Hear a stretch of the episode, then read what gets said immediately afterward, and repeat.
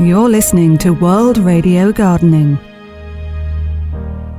It'll soon be snowdrop time, and Richard Webb looks after the garden. Well, in fact, he's head gardener at Bennington Lordship Gardens here. Tell us more about the snowdrops because you've been looking after this garden now for 22 years. So you inherited, as a gardener that is, because you don't own the house, but you inherited a lovely display of snowdrops, didn't you? Yes, I did. Yes, I mean, when I came here, I have to admit I didn't really know much about snowdrops at all. I knew that the, the garden was famous for the for the snowdrops around the castle and moat, um, but that was really as far as my interest went. So, uh, New to you as well. It oh, was. oh, they were completely yes. So have you learnt a lot about them? Because there's hundreds of different snowdrops, aren't there? Well, there are. I think the current database is probably up to two thousand. So there are literally are thousands of varieties now. Yeah, and I have learnt a huge amount over the years. Yeah, So are they mainly one variety here, or have you got several? we've the main ones in the moat and around the castle that, that form the big drifts. They're all nivalis, which is the sort of common snowdrop. I was you going to see. say it is the common It- snowdrop. it's, a, sn- it, it's a snowdrop you see growing in woodlands and parks in sort of February around the UK. So, but there are um, up to sort of, sort of twenty different species. have you Um, added new ones at all? Yes, I mean when I came here, there were there was really just the carpets of snowdrops. There was only one other species in the garden, um, and, and and we now have a collection of about two hundred and fifty different varieties. That's rather So- splendid. And you've done, you've organised that through the period of time that you've yes, been I here. have. Yes, yes, I was given two snowdrops um, when I first came here. Two different snowdrops, which sort of sparked my interest.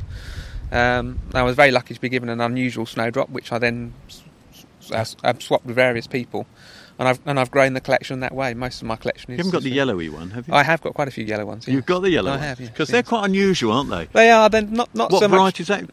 Well, there are actually quite a few yellow ones. Um, Yeah. Some of the sort of best known ones are things like Wendy's Gold, That's and it. you've got sort of Primrose Warburg. And, um, So, it so as people come for snowdrops, can they spot these um, different groups?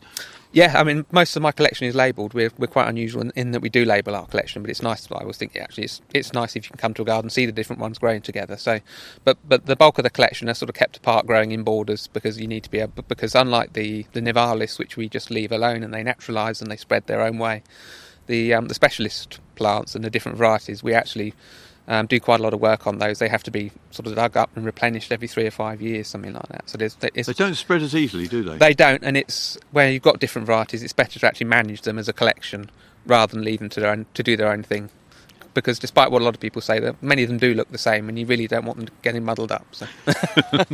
So you've got that, and in fact, um, a lot of people use the double one, don't they? The, because there's several that are double because they give really impressive shows, don't they? They do. I'm personally, I I prefer the single snowdrops. You do? I'm, I'm not a great fan of the doubles. No, no. I much I much prefer the simple flower shape of the singles. So. At the same time, when do the when do the winter aconites come out? Because you've got a lot of winter aconite around. When do they come out? Then? They will be in flower with the snowdrops. so they- it's yellow and white. Yes. So yes. it looks pretty good, doesn't it? Oh, it does. Yes, and we have cyclamen, um, cyclamen coom as well. So you can have yellow, white, and we have um, all sorts of other things coming through. So it's a lovely time to visit here. Um, when you open for snowdrops, We start on the this year. We start on the seventh of February, and then we're open every day right through until the first of March. what about parking, etc.? Is it easy to park here, or Unfortunately, because we're on heavy clay soil and the, and the car parks often are very wet, it's, it, it can be difficult. Though we have got parking in the village. So. and there's facilities in the village? Are there yes, pubs, etc.? Yes, for there's a very people? good there's a very good pub just a, fifty metres from the from the garden gates, which is excellent. Um, and the village hall they also do catering at weekends, and then we have our own catering in our tea room in the garden. So you've got t- you've got everything here for people. So um, how much is it to actually come and look at the gardens when it's snowdrop time? The entrance fee is, is uh, four pound fifty for adults, and then we have a sort of scaled down charge for sort of children under s- un, under twelves, and so, so under twelves are free, and then we have a sort of scaled down charge for under sixteens, things like that. so. Now, just looking at it from a logistic point of view, I know you've got brown signs, but where's the nearest main road that people could pick up brown signs from? The A602 between Hartford and Ware is is is a sort of main road. It's uh, but I mean most most of the lanes into the village are quite are quite small and quite twisty, but it- there there isn't really a best route in if I'm honest.